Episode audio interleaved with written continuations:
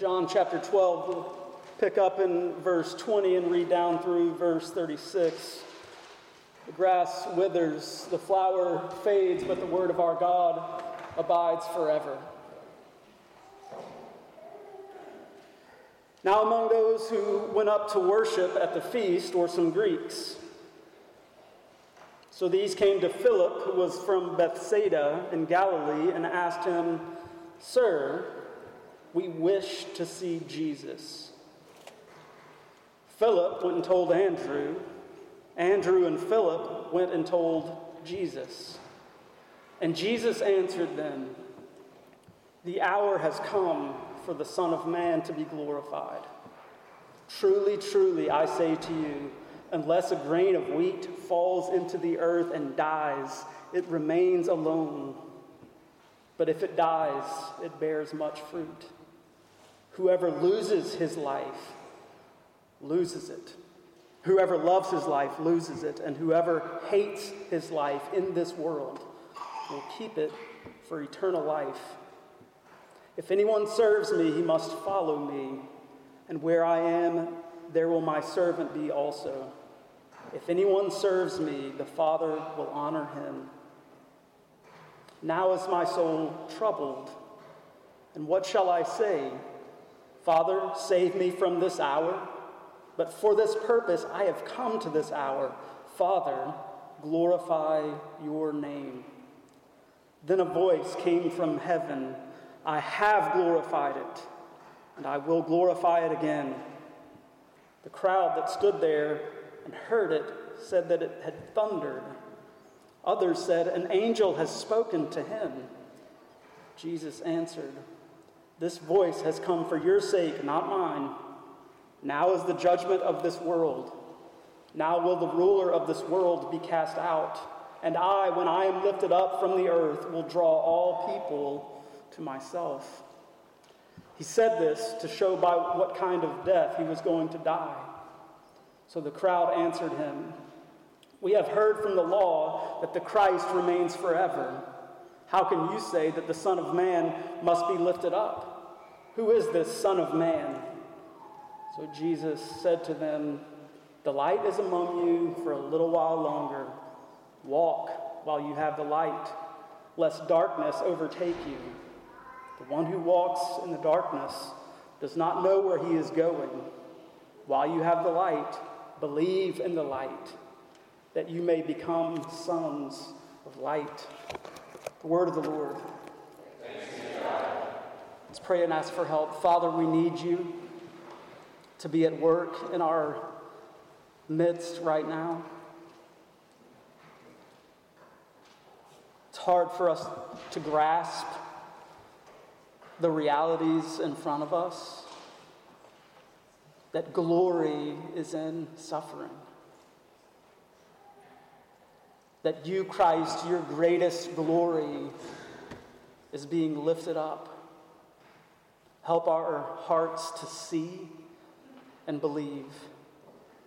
Lord, may your spirit be at work now, shaping us and molding us more and more into your image, Lord. And it's in Christ's name we pray. Amen. You may be seated.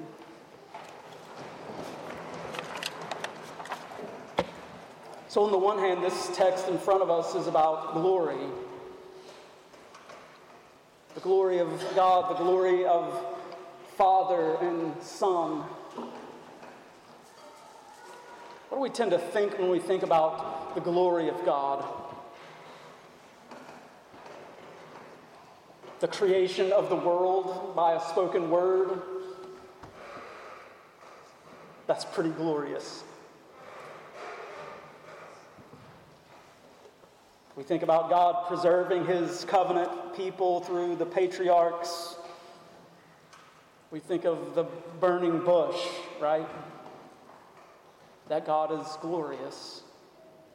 We think of God thundering from Mount Sinai in majesty, the earth quaking before him.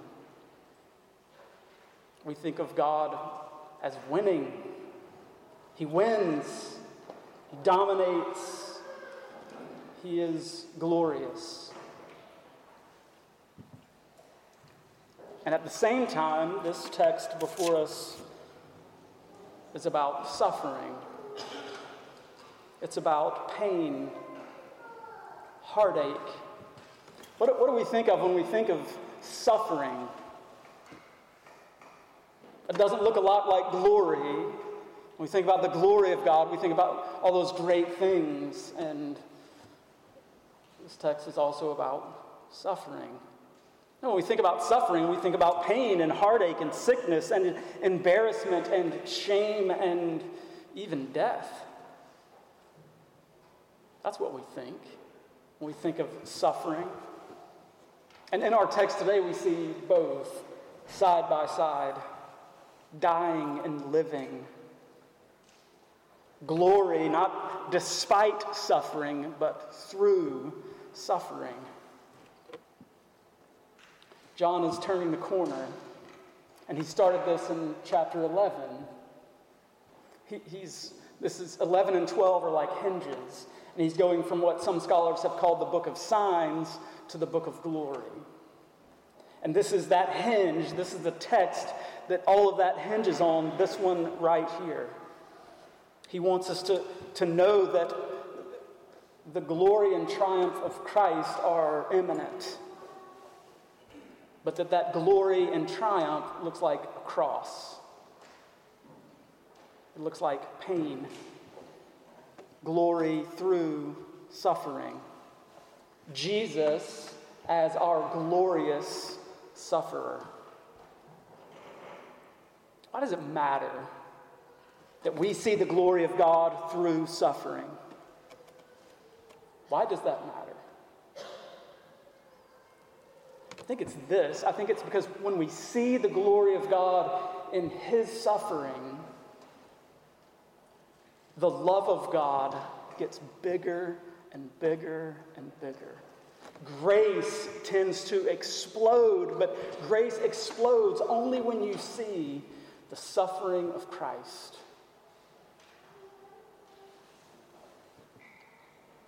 If we believe that glory is only or always winning, no pain, no suffering, then you aren't thinking rightly about your own life or about who God is. If there is no grid in your life in which God might call you to suffer, then you haven't learned this lesson. However, to get the glory of God right, it will deeply impact the way you see not only the, the glory of God in the gospel, but your own life and your own suffering. You will be utterly undone. Having your suffering reframed and reshaped, not as losing and, and an element of shame and embarrassment in your life, but reframed as glory and a place at which you can meet Jesus. Last week we saw the Pharisees make this statement see, the whole world has gone after him. And this text, in some senses, is kind of connecting those dots. What does he mean, the whole world? We see in verse 20 that some Greeks had also come up to the Passover. They're here for the feast. This could be people specifically from Greece, but it doesn't have to be. So, to the Jewish mind and the Jewish world in Israel at this time, the, the whole world is divided into to two camps Jews and Greeks. Greeks can be a catch all term for Gentile, everybody else. So that's what we know about these guys is they're outsiders. And they come and they, they have this, um, they come to a disciple of Jesus. But I want you to look at their request. Sir, we wish to see Jesus. It, it specifically points out what they're after. They want to see him. This request is going to dominate the rest of this chapter not just the text before us, but what we'll see next week. This request is behind all of that. We want to see Jesus. And before we dive into it any further, I, I just thought about this this week a bit as I was thinking about that question. Sometimes that question is a big part of my life. How about you? I remember early on, just um, as God be- began to get bigger and bigger to me, this question burned inside of me. I want to see more of Him. Where is that place for you? Is this a burning desire in you? I want to see Jesus. That is a powerful question in discipleship. It should capture our attention when we first see Christ. He explodes to us and gets bigger and bigger. And then there are other times where this question is not at the fore of my life. And I would be willing to bet there are times and seasons in this room, in your own lives, where this question isn't anywhere on your radar. But it's a brilliant question. It's a brilliant request. Sir, I wish to see Jesus. So, as we go through this, I want you to process that question. Where are you with that question today?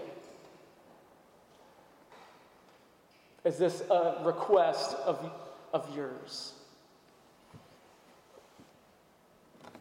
As I said, this is going to be the backdrop of the rest of this text. So, what Jesus answers is he's answering that desire. We want to see Jesus. It doesn't give any more details about how that goes down, who's in the room. It, it, it's simply, we want to see Jesus, and then he answers. And he answers like this To see Jesus, you must see his hour and follow him in it. To see Jesus, you must see his glory and be drawn to it. And to see Jesus, you must see his light and walk in it. His hour, his glory, and his light. First, we see Jesus and his hour. We aren't told why, but Philip has some sort of hesitation in bringing Greeks to Jesus. Maybe it was an ethnic thing. Maybe he was like, I don't know how, you know, we have this inner circle. I don't, I don't know how Jesus is going to interact with these Greeks. He does something interesting. He, he goes to Andrew. And at first I was like, man, what, what's going on here? He, why is he taking these guys to Andrew? Why not go straight to Jesus? And it's this it's from the very beginning. Andrew is the dude who introduces everybody to Jesus. He's like, hey, you got to come meet this guy. He's unbelievable. And he is utterly unafraid to do it. So he takes him to a guy that he knows is kind of the, the, the lightning rod, the contact point for introducing people to Jesus. He takes him to Andrew. He's a little bit worried. He's a little bit, uh, man, I don't know what to do with these Greeks. Andrew is utterly unafraid. We, we've seen him several times be the one, to, the contact point. Hey, meet him, meet him, meet him. So, this request of the Gentiles, of the, the Greeks here, sir, we would see Jesus. Listen to Jesus' words as he answers. Jesus answered them, The hour has come for the Son of Man to be glorified. There's something about Gentiles coming to him in this moment that switches everything. This is it. My hour throughout John. Seven times so far in John, Jesus has referenced the hour, and every time it has been not yet. My hour has not yet come, or an hour is coming in the future. And it's always been put off, put off, put off. And here, Jesus, they come and they want to see him, and he says, Now's the time. This is it. And then he applies this title to himself again, this, this Son of Man. And we just heard this glorious Son of Man text in Daniel. Now's the, this is the hour that this thing is going to happen with the Son of Man. To him, to the Son of Man, uh, dominion and glory and a kingdom will come that all peoples and nations and languages should serve him. His dominion is an everlasting one, which shall not pass away, and his kingdom one that shall never be destroyed. The Son of Man is as big as it possibly gets. Jesus is saying, now's the time, now's the hour for the Son of Man to be glorified. Now it's here. Big and glorious. It doesn't get any bigger than Daniel's image. If that scene that Howard read earlier doesn't shake you, then you're not paying attention. This king is huge and vast and glorious. And look at the very next verse, 24. Truly, truly, I say to you, unless a grain of wheat falls into the earth and dies, it remains alone. But if it dies, it bears much fruit. That's like a train wreck. Now the hour has finally come that everybody is anticipating death, like a grain of wheat death. This glorious king and kingdom is coming and it's going to be accomplished, but it's going to be accomplished through death.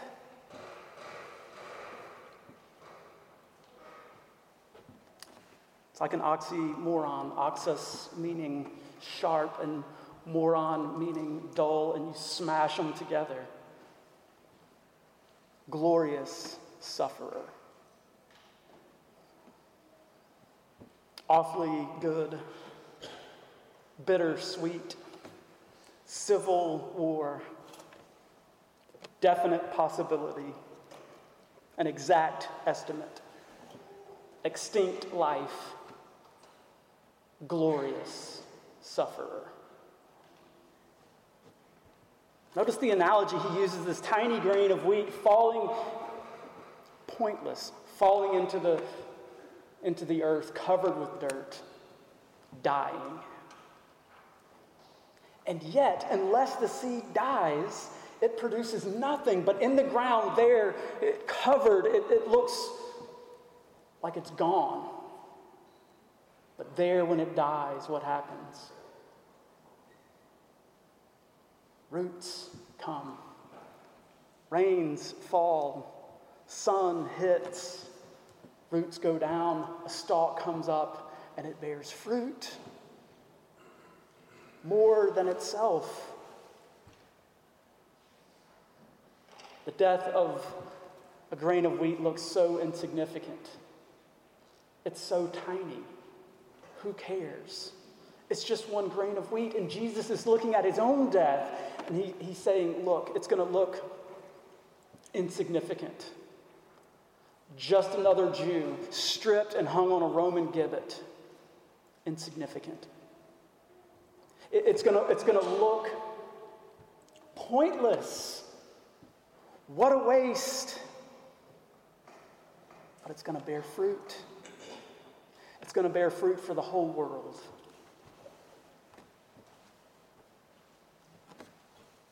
Would be fine with me for Jesus to stop there. Okay, Jesus, to see you rightly, we, we need to see that you're going to, to suffer.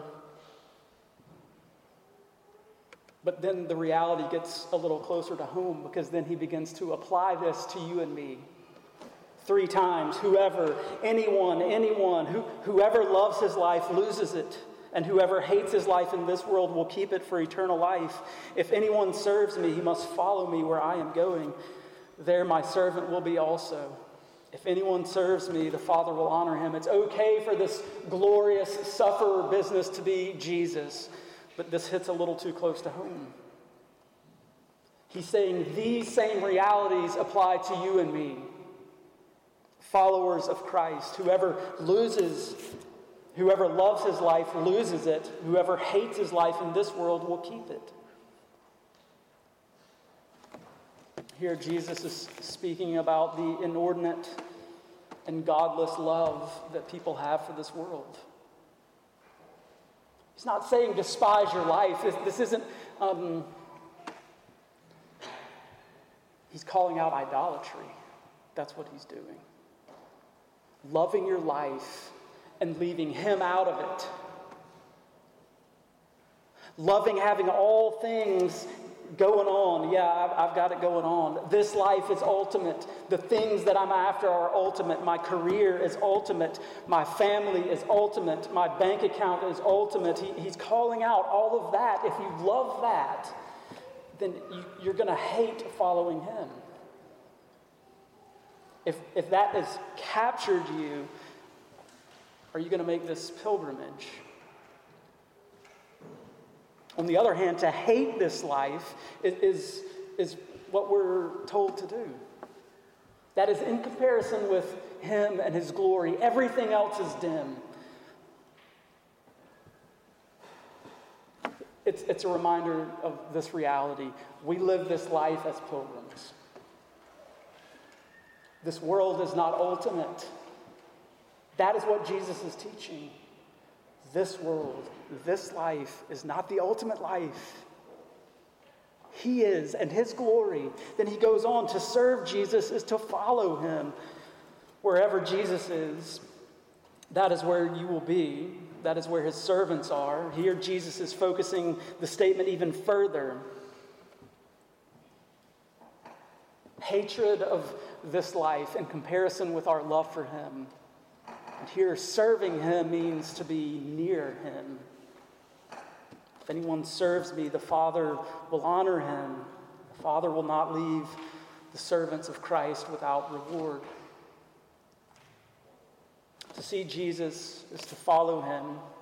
And as we follow him as Christians, we no doubt will suffer. The New Testament is full of suffering. Remember Paul in 2 Corinthians chapter 1? We despaired of life itself. Despaired of life. That's an apostle. 2 Corinthians 4 for this light momentary affliction is preparing us for what? An eternal weight of glory. Again, it's like a train wreck suffering and glory slamming together again and again and again. And that's exactly what Jesus is saying, and that's what he's inviting us into.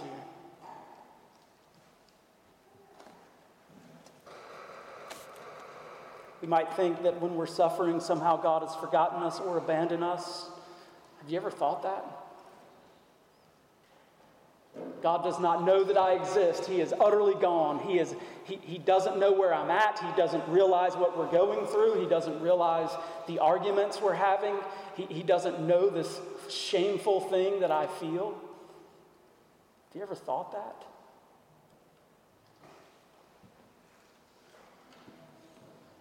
No, he, he is very aware. You will never suffer more than him. He is very aware and near us in our suffering. In our suffering, we grow and we learn something of the suffering of Christ that can be and is glorious.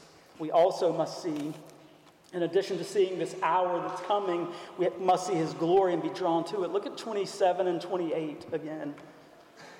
Now is my soul troubled. What shall I say? Father, save me from this hour, but for this purpose I have come to this hour. Father, glorify your name. Then this voice from heaven, I have glorified it and will glorify it again. Jesus is looking at this hour and he calls his inner being troubled. That's not a good translation. Verb is actually much stronger than that. It means revulsion, horror, anxiety, agitation. He's horrified. He looks at what, what is coming and he is horrified. John's account doesn't give us Jesus wrestling and sweating blood in Gethsemane. He, he gives us this right here. He gives us this take on Jesus' agony. He's saying, I see this hour, and he knows full well it's glorious, and my soul is horrified.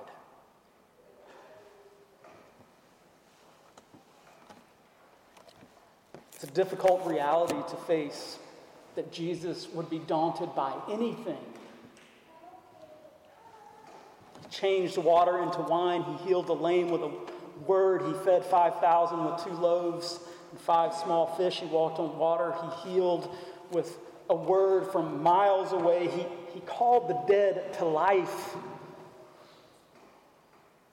He's done incredible things sign after sign after sign. And here at the end, he's saying, I'm horrified. This is, this is not going to be pretty. And, and listen, here's where we have to understand the beauty of this is he is horrified not because he, he's done something to deserve it. He, perfectly innocent. Why is he horrified about this coming hour? It's for you and for me. He's, he's terrified of, he, he is about to bear the wrath and curse of the Father. He is about to bear what your sin and my sin deserve. You have to see this and frame this in terms of imputation. Our sin being imputed to him, and his righteousness imputed to us, sinners. Now is my soul troubled. He had no reason to have a troubled soul. Do you see that? His soul is troubled because of us, because of our sin. Far from running from this hour, he says, he's reminding himself for this purpose. I came to this hour. This is what I'm here to do. And then he re- reminds himself of glory. Father, glorify your name. Jesus knows that the cross is looming. The glory of the Father for him puts everything into perspective. When he thinks about the weight and agony of what he is coming to do, he thinks of the glory of God. Calvin, I love how he applied this by these words. He says, Jesus testifies that he prefers the glory of the Father to all things and even neglects and disregards his own life. And the true regulation of all our desires is to seek the glory of God in such a manner that all other things shall give way to it. He sees the glory of the Father above all things even his own life. And then the Father thunders from heaven I have glorified it and will glorify it again. Notice, uh, John is great with this. The immediate misunderstanding was that thunder? I think, hey, I think an angel just said something to Jesus. They're not hearing. And he's wanting us to, to pick up on that. The very voice of God calling out audibly, Jesus clearly hears it, and he's saying, Look, they're not getting it. And we have the same thing in our day. The, we, we have the Word of God, we have His sacraments. It couldn't be more clear, and yet we're like, Did it thunder? Was that an, did an angel say something? We have the very same things. Immediate misunderstanding.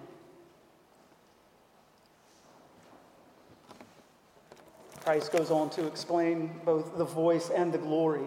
He says, first, this is not for my sake, but for yours. He knew that the Father was receiving glory from his life and sacrificial death. He's, this isn't for my sake, this is for your sake. And then he goes on to outline for us what the cross will be. This is how Jesus will be glorified in the cross. This is where the glory is going to come from specifically. One, now is the judgment of the world. In the cross, the world is on trial. The world, the sinful world, is put on trial in the cross of Christ. The guilt of the world is being judged in the cross Second, the cross is cast, the casting out of Satan. Now will the ruler of this world be cast out, Jesus says. This is the moment of the defeat of the enemy. Never again will the enemy condemn in sin and death those who are in Christ. This is his defeat. This is what the glory of Christ looks like. The world is being judged, the enemy is being cast out, and how will all of it be accomplished? Look at 32 and 33. And I, when I am lifted up from the earth, will draw all people to myself. He said this to show by what kind of death he was going to die. Lifted up and people coming. Christ lifted up. Where does that language come from? And why do the people have some notion that the Messiah is going to be lifted up? Because it, it's straight out of Isaiah. It's out of one of the servant songs. Isaiah 52 does that very thing. Let me read you two verses there. Behold, my servant shall act wisely. He shall be high and lifted up and shall be exalted. Beautiful. There he is, high and lifted up, exalted. And then listen, it goes on. As many were astonished at you, his appearance was so marred beyond human semblance, and his form beyond that of the children of mankind so shall he sprinkle many nations. Kings shall shut their mouths because of him. For that which was not told, has not been told them, they see. That which they have not heard, they understand. High and lifted up, and so messed up, so marred as to be unrecognizable. Jams together the very same things. This high and lifted up king jammed together with horror horrifying. And being high and lifted up on the cross, I will draw all people to myself. He's drawing his people. He's drawing his sheep. They will all come. Not one of them will be left out. If they belong to me, they will be drawn. I would suffering on a cross be a magnet for the nations? That's what it's like. Lifted up on the cross, terrible, and it's like a magnet. People just come to it. Because this being lifted up perfectly reveals the love and grace of God for sinners. That's why people rush to it. Because we're guilty, and He was lifted up, the very Son of God, so that we might be pardoned. It's like a magnet. In the cross, you see the, the beauty of the love of God for his people. How deep the Father's love for us, how vast beyond all measure, of course. Because you look at the cross. If we believe this, if we experience seeing the glory of God revealed like this, how would that really shape us daily? I mean, I think we're believers. We're, we're a church. We're following Christ, but we, we quickly forget this. We need to remind ourselves daily. We need to preach the gospel to ourselves every single day.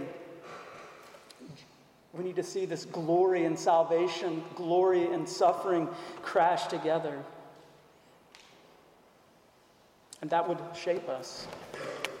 I think seeing the glory of God and the lifted up Christ would impact us in our singing. His songs would be in our mouths. How is this glory in suffering shaping our view of the Word of God? How is this glory in suffering, how, how does that change the way we relate to other people, our neighbors? Should we act more like servants? What about the way we treat other kids at school? Friends who annoy us? Coworkers that we really don't like? Are we looking at the glorious sufferer? Having that change our perspective on our life? How would this change our view of our, our own insecurities, the shame that we feel? There's never been anyone more glorious than Christ, and he hung on a cross for us. Does that not shape the way we view ourselves? What would a vision of the glory of the lifted up Son do to us? So we see Jesus in his hour and we follow him in it. We see his glory and we're drawn to it. And lastly, to see him, we must see his light and walk in it. The crowds are like, wait a minute. You're wrong, Jesus. We know that this Son of Man character lives forever. The Messiah is going to live forever. You see the desire of people? It's so true of us. We want glory without suffering. A theology of glory is great. That's exactly what the people want. They want their Messiah to roll in, to, to take over, to conquer everything, to fix all the, poli- like, it's like all our candidates win on Tuesday. That's what they want. We get our way on everything, and everything is great. Then our kingdom comes, and nobody has to suffer. And that is not true. That is not how things happen. Jesus has just said glory has to come through suffering, and the people say, no, wait a minute, uh, he's not going to die. There is no glory without suffering. We love our theologies of glory. We love winning. We love being right. Nobody's got hurt. And the gospel comes along and says, that's not true. Sin deserves wrath and curse. Somebody's got to bear it. Jesus answers them when they say this You're not getting it. Lights out. He says, The light is among you for a little while longer. Walk while you have the light, lest the darkness overtake you. The one who walks in the darkness does not know where he is going. While you have the light, believe in the light that you may become sons of light. When he said these things, he departed and hid himself from them. To their misunderstanding, Jesus responds very simply. There are two ways that you can approach the whole situation here. You can stay in the dark, utterly ignoring the truth, or you can walk in me. From the very beginning, John has said Jesus is the light. In him is life, and the life was the light of men. The light shines in the darkness, and the darkness has not overcome it. Do you want to see Jesus? He's telling you right here what to do. Believe. Believe. That's his application. That's not mine, that's Jesus's. He is saying one thing you want to get this glorious sufferer? Believe. Believe. That's what it means to walk in the light. Believe. And keep on believing. We so quickly forget. Believe. So, what will we do with this glorious sufferer? John just told us. This is our option. As we get nearer and nearer the cross, let's see it as glory. Let's see it as the glory of God revealed on earth, that very glory that saves us today. Let's pray. Father, thank you for your word. Forgive us, Lord, when we're dismissive of it. Forgive us when we forget your glory and suffering. Forgive us, Lord, when we forget that as we suffer, you know. You have gone before us to do something about it, to end all suffering. Lord, may we see you in this hour, this hour of wrath that is also an hour of glory for us. Father, be glorified. Pray in Christ's name. Amen.